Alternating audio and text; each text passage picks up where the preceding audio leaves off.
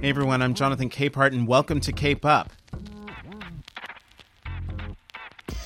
Now, the podcast is still on a break, but when I was given the opportunity to talk with today's guest, I just knew I had to share it with everyone.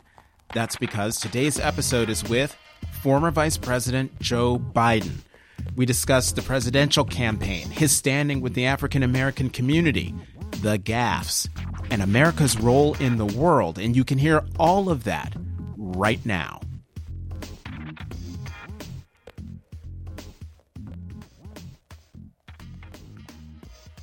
Vice President Biden, thank you very much for being on the podcast. It's a delight to be with you. Now, is it true this is your first ever podcast? I don't know it's my first ever podcast, but it's the first major podcast with a major uh, political reporter or figure. You're off to a good start. Um, but really, Vice President Biden, thank you very much for doing this. We're on the campus of Clinton College in Rock Hill, South Carolina, historically ba- black college. Why here? Well, I wanted to be up in the, what they call the North Country, which uh, is predominantly Republican in the general election, but there's a lot of folks up here who are going to play a role in determining uh, who the nominee is in terms of the primary here. And so I'm covering the entire state from the low country all the way up here. And, uh, and uh, I think it's, you know, South Carolina is an important state. Uh, it's uh, one of the gates you got to get through to get the nomination. And uh, one of the, there's two primaries and two caucuses. And it's really important. But I've been coming here a long, long time because of my relationship with Fritz Hollings and other elected officials. Uh, you know, former Governor Riley and uh, Mayor Riley, and uh, you know, in Charleston, there have been friends and supporters for a long, long time.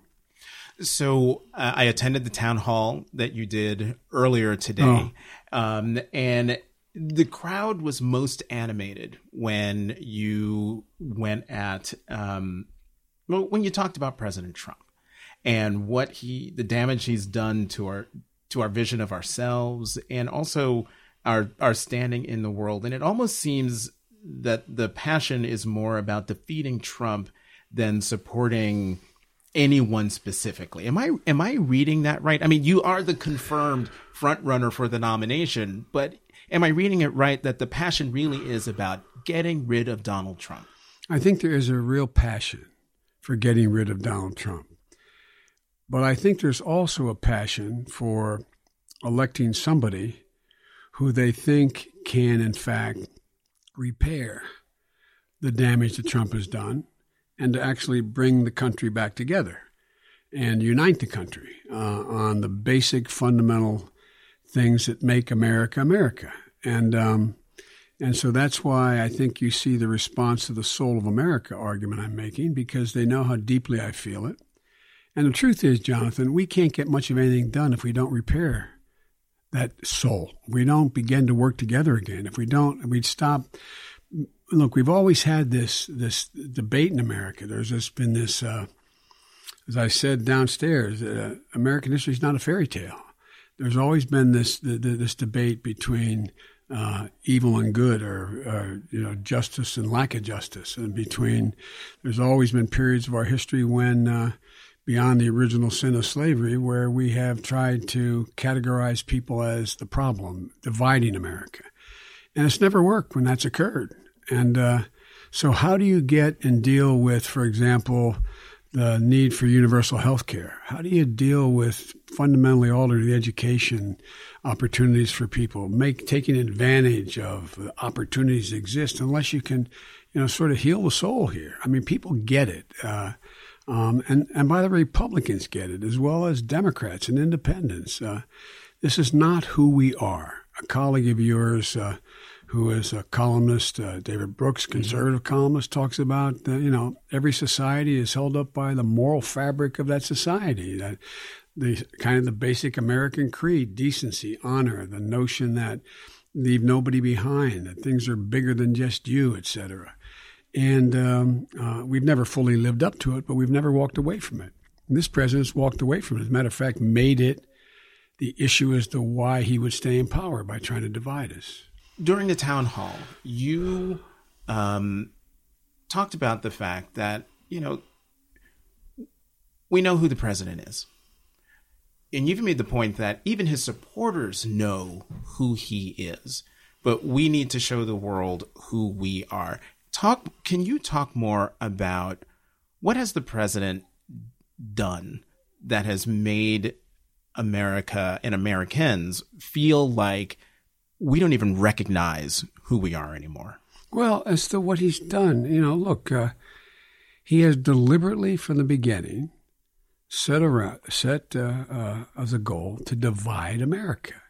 From the very beginning, he walk, he comes down the escalator in his in his uh, hotel where he uh, um, where he says at the Trump Tower, I should say, where he says he's you know Mexicans are rapists. I mean, how he starts off his campaign. He has vilified, uh, you know, immigrants. He talks about Muslims being, you know, just not basically good people. I mean, he just he, he goes he, he he you know, and now I mean, the thing I talked about today was I couldn't believe what he's decided to do. He's decided to take children who were here as as the children of people coming to try to get medical help and assistance who are not citizens for their children that are dying of cancer or they have they have serious diseases. And he's saying no by the 16th I think it's the 16th some date in in uh, in September you got to leave. Right what, 33 what, days I think is the, the what, what, what is that? I mean it's all kidding aside that it, it, it's a sin. I mean, how can we, a country as wealthy and great and powerful and and capable, how can we say we don't have room to take care of 20, 70, 100, 1,000 kids who can't find medical help where they live and may die? I mean, what what is happening to us? Can you imagine any other president doing that in modern history? I can't fathom it. No. So, yeah. so you asked me about what it is about him. He has, um, I don't know whether it's that he realizes that uh, um, he has to keep this this really base base he has with him to be able to continue to intimidate the Republican Party because he gets 90% of what's left of the Republican Party. I, I don't know what it is, but it's not who we are. And look how it damages us.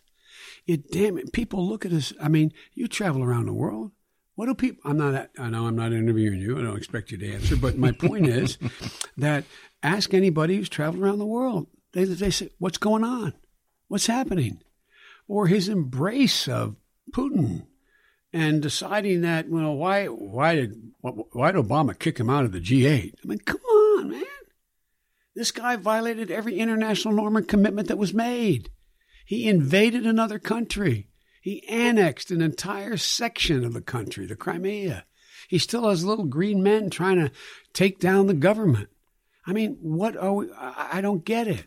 He stands before the world and believes Putin saying he didn't interfere in our elections and says the the the, the almost two dozen intelligence agents, I think it's 18 of them said, no, no, no, he did interfere. What does that do to us with the rest of the world? He talks about love letters with Kim Jong Un, the art of the deal. I mean, I don't. Maybe he has some secret sauce I don't know about, but it's bizarre. It's hmm. bizarre, and and and now that the economy may be slipping from him because of the stupid positions he's taken on trade as well as on the tax policy, what's happening? He acts like he's losing. He talks about I'm the chosen one. I don't want to quote exactly, but you know all the things he said. It seems almost irrational, and uh, and and the rest of the world, and even here, the marks go, whoa, wait a minute, because look, I know you covered it, but when I made that speech in Western Iowa about the soul of the nation and said president's words matter, mm-hmm. they really do. They really matter. As I said then, that, that, they can affect markets up or down. They can reassure a nation. They can they can appeal to our better angels, but they can also go to the deepest, darkest sides that's always existed in America and every other country. Well, uh, on that point, you know, I'm going to ask you a, a provo- I'm going to make a provocative statement. You know, okay. Put that out there. But I've I've said on television several times that President Trump is a racist with a white supremacist policy agenda. Am I wrong? No. Now, I'm, you know, there there's two things. One, are you a racist because you really believe it and you hate African Americans, et cetera, and others? Or you are a charlatan and you're you don't care much about it, but you know you can appeal to people. So I'm not going to make the judgment whether his policies are racist. And so that's why I've refused to get into the issue of whether or not he personally is a racist. He is promoting policies that are racist policies. He is, in fact, I mean, the idea that I mean, look at the comments made by uh, um, David Duke after uh, what happened in Charlotte. I'm paraphrasing. Charlottesville. Charlottesville. Mm-hmm. Imagine what he said. He said something to the effect of, "Well, this is why we elected the guy. He was going to change the nation, bring bring back." I mean, what's going on here? Did he condemn David Duke? I don't ever hear him say that. And then when he was asked to condemn what happened in Charlottesville, he said they were really just marching to protect a statue of Robert E. Lee or somebody. Mm-hmm. Come on, man. But my point is that it seems across the board, or, you know, when he talks about the way he talks about Muslims, the way he talks about them as if they're pariah, the way he talks about um, immigrants as if they are, they're, they're corrupting America. This is, they're all they're all terror. I mean, it's just bizarre. And it and I, I wasn't joking when I said our children are listening. The, the example I use with people when I'm speaking to audiences that are not overwhelmingly just Democratic audiences, I say, imagine if your kid started off school this week. Most schools are opening and the principal of the school stood up on the, an assembly and said the exact same things that Donald Trump said about racism, about Muslims, about immigrants, etc. What would you be doing? I said, my guess is you'd be calling the school board to get that principal fired. But we act like, well, you know, this is just who Trump is. But it's corrosive everything he's doing is undermining the essence of who we are. And a long time ago, uh, Tony Blinken, who was my national security advisor, wrote a sentence for me that I've used many, many times. And I think it's the best way to explain what I was trying to express years ago. And that is, we've led not just by the example of our power, but the power of our example. That's why we've been able to lead the world. And our example is terrible for the rest of the world to look at. What do you think going on in other capitals when they say this president's on immigration policy has decided to take away the ability of children who need life saving care to be here and they're going to disconnect them from whatever they are if they're connected to it mm-hmm. and send them back to a country that does not have that capacity? I mean, my Lord. And so, anyway, I, I just am I think he is um, he's used a tool that many charlatans have used throughout history, and that is the best way to maintain power is to find a scapegoat, the other. For whatever problem you have, your problem is because of the other. It's that immigrant that cost you your job. It is that black person who did this to you. It is, I mean, it is, it is a tool that's been used many times. And it really is um, a threat to our democratic institutions. Um, as I mentioned, we're in South Carolina. Yep. Um, high country. Wait, what did you call it? High country. What are we? Well, not low country. No, there, there, there's low country and upstate. Upstate. Well, we're upstate because we're, we're, we're not far. We're not far from Charlotte. Yes. And South Carolina, we're in South Carolina because it is the fourth. It's the fourth contest and it's the fourth contest because the African American electorate here is 60% of the vote. And as has been discussed, no one's going to win the Democratic nomination for president without winning the African American vote. Um, you are right now the overwhelming favorite um, of, of those of African Americans polled. But within the African American community, there's a schism. Um, and I'm going to take each schism one by okay. one. The first schism is what I call the my aunt Gloria schism. So I went to my family barbecue in North Carolina, northern North Carolina, and I polled everyone at the at the at the picnic. 26 people. 20 of them said you were their you were their first choice. And I asked my aunt Gloria, who is the most outspoken about why. Now, she said she loves Kamala Harris, Senator Harris, but she thinks you're the person to go up against Trump because, quote, it's going to take an old white person to beat an old white person. Old school against old school. What do you think about that? Well, I I uh, I hope she's wrong. I don't think that's uh, that's the case. But um, look, um, what it underscores is that uh, I found in all communities, but particularly the African American community, there's an overwhelming concern about Trump remaining as president. I think overstated is viewed as sort of an existential threat to the African American community and minority communities. But I also think there is a real desire to um, elect someone who they think understands the community and understands what makes it tick understands the dilemmas that they face. My dad used to have an expression, Joey, I don't expect the government to solve my problems. I expect them to understand it. And I think that I have demonstrated through my career that not only do I, there, there, there has never been a time I've ever been uncomfortable in a black community. Whether it's a black church, it's a tough neighborhood, it's a wealthy neighborhood, there's never been a time and so it's not like I, I, I, I, I find myself, um, I think most, the vast majority of the community, young and old, knows where my heart is. Um, and, uh, um, and so I also think, I mean, for example, if they knew there was someone else, uh, let's say someone who did not have a, uh, a, a, overwhelming commitment to the African American community and wasn't familiar with the opportunities and dilemmas. I doubt whether they'd say, "Well, I'd be that person," even though they don't understand my community, just because he can beat Trump.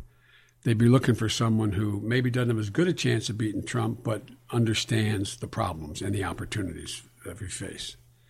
And so, I I, have not, you know, I your aunt could be right. I don't think she is when the assertion is made that, well, the reason the only person that can beat Trump is, quote, an old white guy. Um, uh, I, um, uh, I, I just think that, I mean, I think there's other people in the race who can beat Trump. Who? Um, well, I, I, I, I, think almost anybody, they'd all make a better president than Trump, no matter who's left in the race. But I also think that there are people who have to be able to convince you have to do two things. That old joke, you got to be able to walk and chew gum at the same time. You got to be able to convince that the African American community that you understand the concerns and you have answers to deal with the dilemmas that they face, um, and minority communities overall, and at the same time that you can beat Trump. But it goes beyond that you have to be able to um, uh, uh, be able to have support across the spectrum of support in the, Dem- the basic Democratic Party. Look, you have, I don't know whether you've ever written about it, but you've, you've talked to me about it. I'm of the view that you don't have to choose between your heart and your soul as a Democrat. That being that there are a lot of folks who said, well, you know what? You can't be concerned about that white high school educated person's problems and still be progressive. I've never found that to be the case. I've never found you have to choose between your heart and your soul. I have, you know, I mean, you know, I, I, I get overwhelming support from working class uh, folks of all backgrounds. And at the same time, I get significant support in my career from African Americans, um, as well as I get support from folks who, uh, um, who are uh, have decided that we weren't listening to them and voted for Trump last time. Um, there's not that many of them that switched, but the, the, the, point is, it's a combination of turning out the vote and turning back that those couple hundred thousand votes, less than that probably, that actually went for Trump. Um, because we stopped talking to their concerns. Um, it wasn't Hillary's fault. It was the nature of the way politics began to change. We weren't talking about the concerns of that first, you know, for example, you got to, um, you know, whether African American, whether it's a Latino, whether it's a, a high school edu- white, educated white person, and all of a sudden they've been working, get, making average, which is be shown, fifty thousand bucks a year at a outlet that for one of the you know the Benetton or Saks or any of them, and all of a sudden two hundred thousand lose their job, and they're fifty years old. And they're making fifty grand, and no one talked to them because what was happening? Amazon came along. Nobody bad did it to them. Amazon comes along and people are buying online now, so they're shutting down. But we used to, the way I've always been taught is you got to understand, let people know you understand the problem. Mm-hmm. There's things we can do for those folks. Just like Barack and I did in the administration by retraining people, giving them opportunities is hard. But talk to them, say, I understand.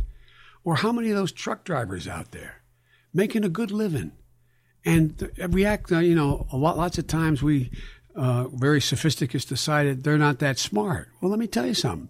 They're smart enough to know that they're predicting there'll be no truck drivers later because they're automated the the the making truck driving, you know, a something that doesn't require physically a driver. Well, you know, I know guys I grew up with are going, "Whoa, Joe, I'm going to lose my job." So here's a per person, 50 years old, 55 years old, busted their neck, making a good living, and all of a sudden they say, all trucks, and this was the prediction, within four years, it's not going to be four years, they're going to be, in fact, driverless trucks and you're not going to need the driver anymore. And they're sitting there going, What do I do? Talk to me, Joe. Tell me, tell me what's going on. We stopped talking to those people. That the big change in the 2018 election, we started talking to them again. We went into their districts. We went and talked to people about health care. We talked to people about their problem. We talked to people about who were legitimately worried about their future. Some took the bait and said, you know, the reason this has happened, the reason you don't have a job is because that immigrant's come up taking your job. The reason you don't have that job is because, you know, that black person just had an advantage in getting this job. You didn't get. But that wasn't many. It's just there's legitimate concerns because we're in the middle of a, a 4th mm-hmm. industrial mm-hmm. revolution going on, and we're not talking to them. The second half of the schism within the black community. So on Gloria's the first half, old white person can beat an old white person, old school against old school. And then there's the other side of the schism that's represented by Jamil Smith of Rolling Stone, who had a column recently um, where he's quoting uh, a reverend from Philadelphia talking about you saying, I don't think any of the candidates will help us with a Barack Obama style turnout, but I think Biden is like getting back into old comfortable shoes that will allow us to get our footing back. Jamil has a problem with this, and he has a problem with what you said a moment ago about um, you know there's no part of the African American community that you you don't feel uh, uncomfortable in, and he writes that led me to wonder why we haven't seen much of him thus far in this campaign talking to the black communities that he told the Times he has, quote, never, ever, ever in my entire life had a circumstance where I felt uncomfortable introducing himself and his policies to our voters. I cannot help but wonder whether he and his campaign consider it too risky to put Biden in front of black folks who may have a particular image of him as a sidekick to their beloved Obama, and then he opens his mouth and they're all confronted with the reality. How, what is your response to that? And, I don't know what he's talking about. I speak to black communities all the time. Come on. Have him come. I invite him to come with me. I invite him to come with me. I go to black churches. I speak in black churches. I show up in black churches. I come to communities that are overwhelmingly black, whether it is in whether it's in Iowa and there's some black communities there. You watch today. How many of those ministers lined up to support me in the in, in the town hall today? Look, I mean, the idea that I'm uncomfortable in black communities, tell them to go back to Delaware. Interview anybody you want to ask in the black community. Not saying everybody's with me. Ask them whether or not I'm not. I'm, I'm, I'm there. I've always been there. So this idea that uh, you know I um, uh, you know, open my mouth. What is it that he thinks that I'm wrong about with regard to the, the problems relating and the dilemmas relating to the black community? I mean, open my mouth and then they're going to change their view. Well, you know, maybe he should come with me. There seems to be a, a generational split. So my aunt Gloria is north of north of fifty. Jamil is south of is south of forty. How do you convince um, Jamil and that generation, the younger generation of African Americans, that um, like you are about the future and not about showing up and clinging on, to the show, life preserver of President Obama. No, it's not about the life preserver. The only reason I've ever picked Obama was they're talking about my past, saying that Biden was a racist. You thinking, or not a racist, but he's un- insensitive my point was not because I am a friend of Obama's and I've always had his back. Why would he have picked me if he thought I had a racist bone in my body or I wasn't good in the black community? I mean, it's just come on. But it's not. That's not my justification for being arguing that I should earn and I can't earn the African American vote, no matter what their age. The fact is, I haven't seen data showing that, in fact, young blacks don't support Joe Biden. I haven't seen that. Have him show it to me. Maybe he is. I get it. You know, I, I, I, and he's entitled to not support Biden. But the fact is that, I mean, I, uh, you know, as vice president, I spent my time going into black communities and black churches. And uh, so I, I just, I'm not quite sure where that comes from. But, um, uh, you know, I, uh, like I said, uh, you know, when I show up at Temple University, there's an awful lot of African Americans that show up for me. When I went around the country with It's On Us campaign, there were thousands of collectively African Americans, young, college educated, and college students that are for me. So I, I've not seen the data that, you know, people under 40 in the black community don't support Joe Biden or support somebody else a great deal more. If it's there, it could be. I haven't seen it, I haven't felt it so there are two so if there are two um, narratives about the the Joe Biden campaign for president, one it's about your standing within the black community. The other one is about the so-called gaffes, um, where you have said things that w- weren't exactly right, um, mushed stories, and right now there's a story um, by my colleague at the Washington Post, Matt Viser, um, the headline as he campaigns for president, Joe Biden tells a moving but false war story. And synopsis it's three separate stories smashed into one that isn't that isn't true. How do you one, what is your response to the, I've the not story read the by article, Matt, but my Matt response is Chaffee? similar to a story he had about the uh, the fact that um, you know uh, uh, Joe Biden you know, talked about the assassination of Barack Obama. Well, everybody understood the context. It was a totally different context that was all about. Later, everybody clarified it, but it was it was there was no gaffe there. I was making the point to a group of young people that imagine if your generation were confronted with the things that happened in mine. And I said, imagine what would happen. I was making a comparison of Bobby Kennedy being assassinated on the eve of the nomination. I said, what would have happened to the country if that had occurred then? So we have to be strong. We have to realize that we have to change things. Now, only thing I know, I've been told, I've not read the story for real. I haven't seen it. I guess it came out this morning.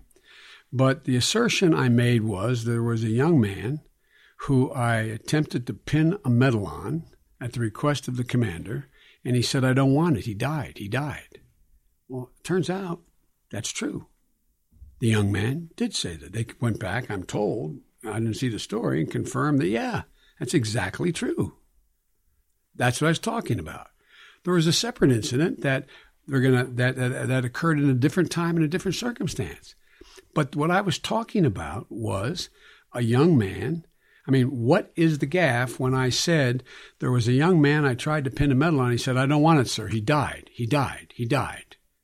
And it was a young man, my recollection was, that in fact pulled a colleague of his out of a burning Humvee and he risked his life doing it, and the young man died that he tried to save.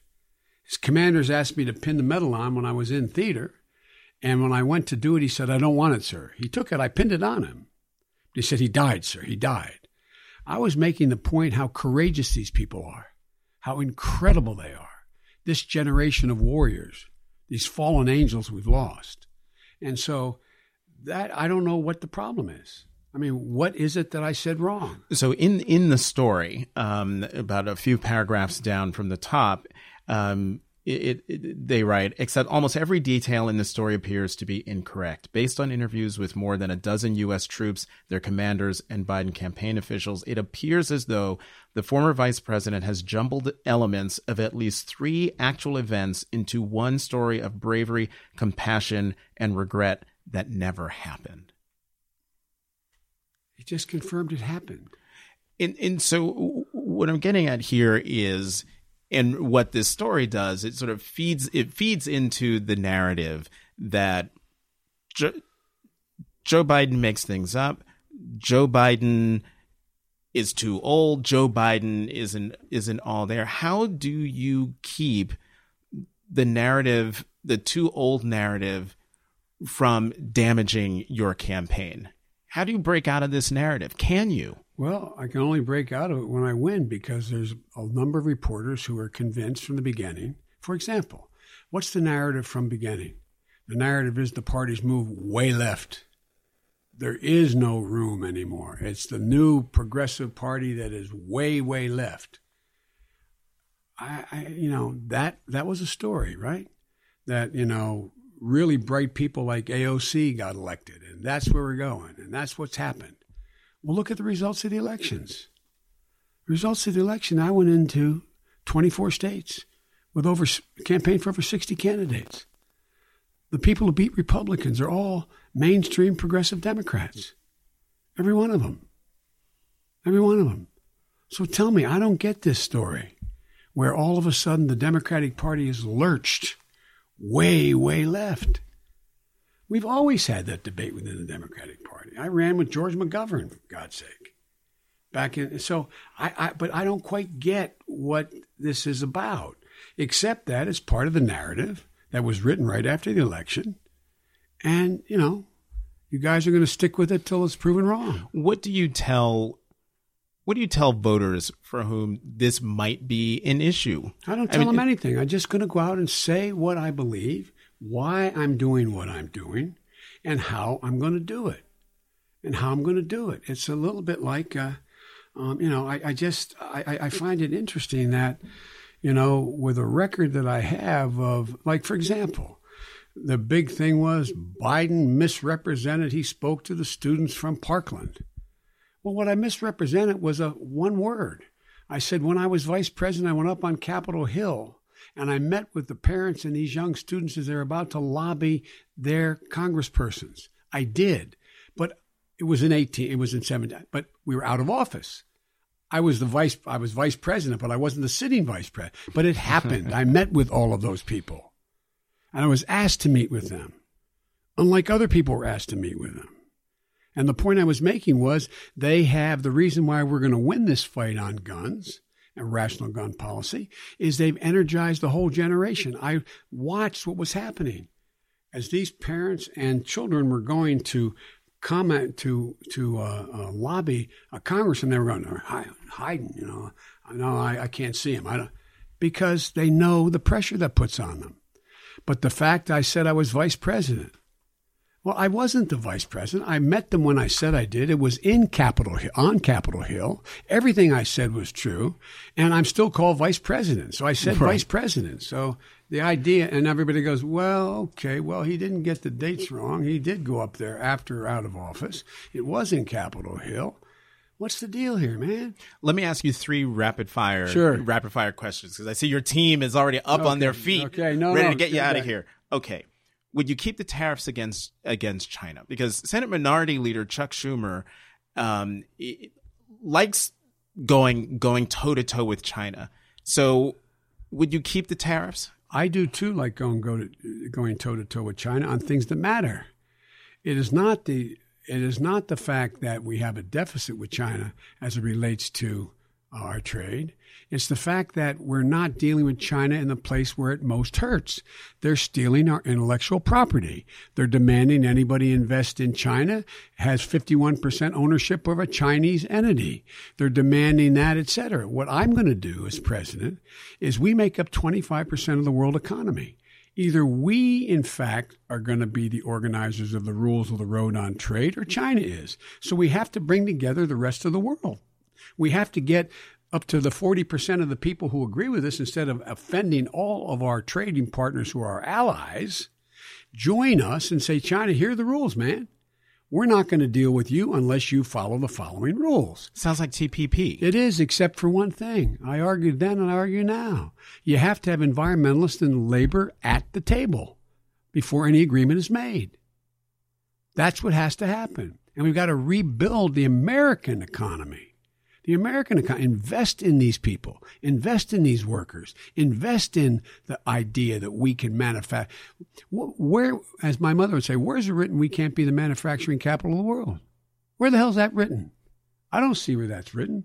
We were, we brought back manufacturing. He's blown it up uh, Iran as president, would you get back into the Iran nuclear deal? Absolutely. And if you if you, if it was President Biden at the G7 and the far, Iranian foreign minister came to the G7, would you have met with him? As would, he did as he came to the yeah, G7 now. I would not meet with anyone on a critical subject without having a competent foreign policy staff work out the details before we got there. The idea of just showing up on a critical issue without having having worked through anything does not make sense. But I would encourage this all, all my national security advisor, my secretary of state, my secretary of defense to be negotiating with them as to what is it you want to talk about and what are the circumstances. So we know the ground rules before we sit down. Because you cannot make, especially eh, making judgments on the fly. I'm prepared to, to meet with anyone as president if, in fact, I understand what the game is. For example, I would not have met with Kim Jong un until I knew he was going to make a commitment. What, what did he want most? Legitimacy. That was it. So the president, without making any concessions at all, meets with him and gives him the legitimacy. And what did that do? It weakened our ability to maintain an embargo on those countries who were supply them with everything from energy to technology. Is French President Emmanuel Macron, is he now the leader of the free world? And can the United States get that mantle back? Will the, um, will the world trust America again? Let me put it this way. For France and for the world, America has to get the mantle back we are the indispensable nation, as the former Secretary of State said. And they need us and they want us, but they got to have some knowledge that the President of the United States knows what he or she is talking about, has been there before, knows and has a competent team around them, that the State Department is not an echo chamber where you can holler down the hallway and hear an echo, that we've actually funded funded the State Department, and that we haven't walked away from our basic commitments. So if I'm elected president, I suspect the first couple months I'm going to be just on a reassurance tour on the telephone with a lot of the, our European leaders as well as Asian leaders that are our allies saying, look, we got to put this back together. It is, and, and it's critically important, not just for the United States, but for the rest of the world. Who else does it? Who else can do this? And I, I'm not being critical of Macron. I'm not being critical of any other single world leader. But we are the indispensable nation, and that's what the rest of the world knows. When I went to the to the uh, um, you know the Munich Security Conference, you had and this is I'm going to shorthand, so don't quote me on. I mean, you can quote me, but you know, this, no, no, yeah. no, you know what I mean. I know what you mean uh, Angela Merkel stood up and said, basically, we got to go it alone, telling her European friends. All the heads of state were there, the secret- foreign secretaries, the, uh, the, the defense secretaries, national security advisor, and something like 35 members of the United States Congress used to, John McCain used to lead, always lead that delegation. And, you know, everybody kind of nodded, yeah, I guess we can. We can't, you know, we can't basically trust America to keep their commitments. This president treating NATO like it's a it's a protection racket. Pay up, or we're not going to, or, or, we're not going to support you. What the hell are we talking about? And so, secondly, you end up in a circumstance. And by the way, we were get we got NATO to say they would, in fact, move toward their two their two percent commitment. But in addition to that, then what happened is uh, Vice President Pence uh, spoke up. He said, "You know, I'm representing the president." There was dead silence in the room. Nothing. I get invited to get a standing ovation, not because of me. I get introduced because, you know, not everyone stood, but I get this incredible hmm. ovation. And what happens? It's not about me. And my dad used to have an expression don't compare me to the Almighty, Joey, compare me to the alternative. Well, you know, I'm standing up and I'm I'm actually having a rational position on what are, they asked me to speak to. Is there a view in America that still thinks that NATO is important, that still thinks Europe is critical to us? And so I made the case like most of the members of Congress made at the time. But, you know, what's going on here? So we have to, the United States has to lead the world. Last example I'll give you. You know, one of the things that occurred is, you know, we put together the Paris Climate Accord. And the, the, the, Paris Climate Accord calls for up in the ante every couple years for all those over 170 nations that signed up to do to be engaged. Well, we have so damaged our reputation among them Who's going to pull that together? We make up 15% of the emissions that are contributing to global warming. 85% is the rest of the world. If we don't pull together, who does? We can get everything right at home, net zero emissions, God willing. And guess what? The glaciers are still going to melt. We're still got a big problem. So you need to be able to regain the confidence of the world that you're in the deal. You're on their team you know what this is about. Former Vice President Joe Biden, thank you very much for being on the podcast. Well, thank you for having me. I hope you'll invite me back. Oh, come back anytime. All right. Thanks, man.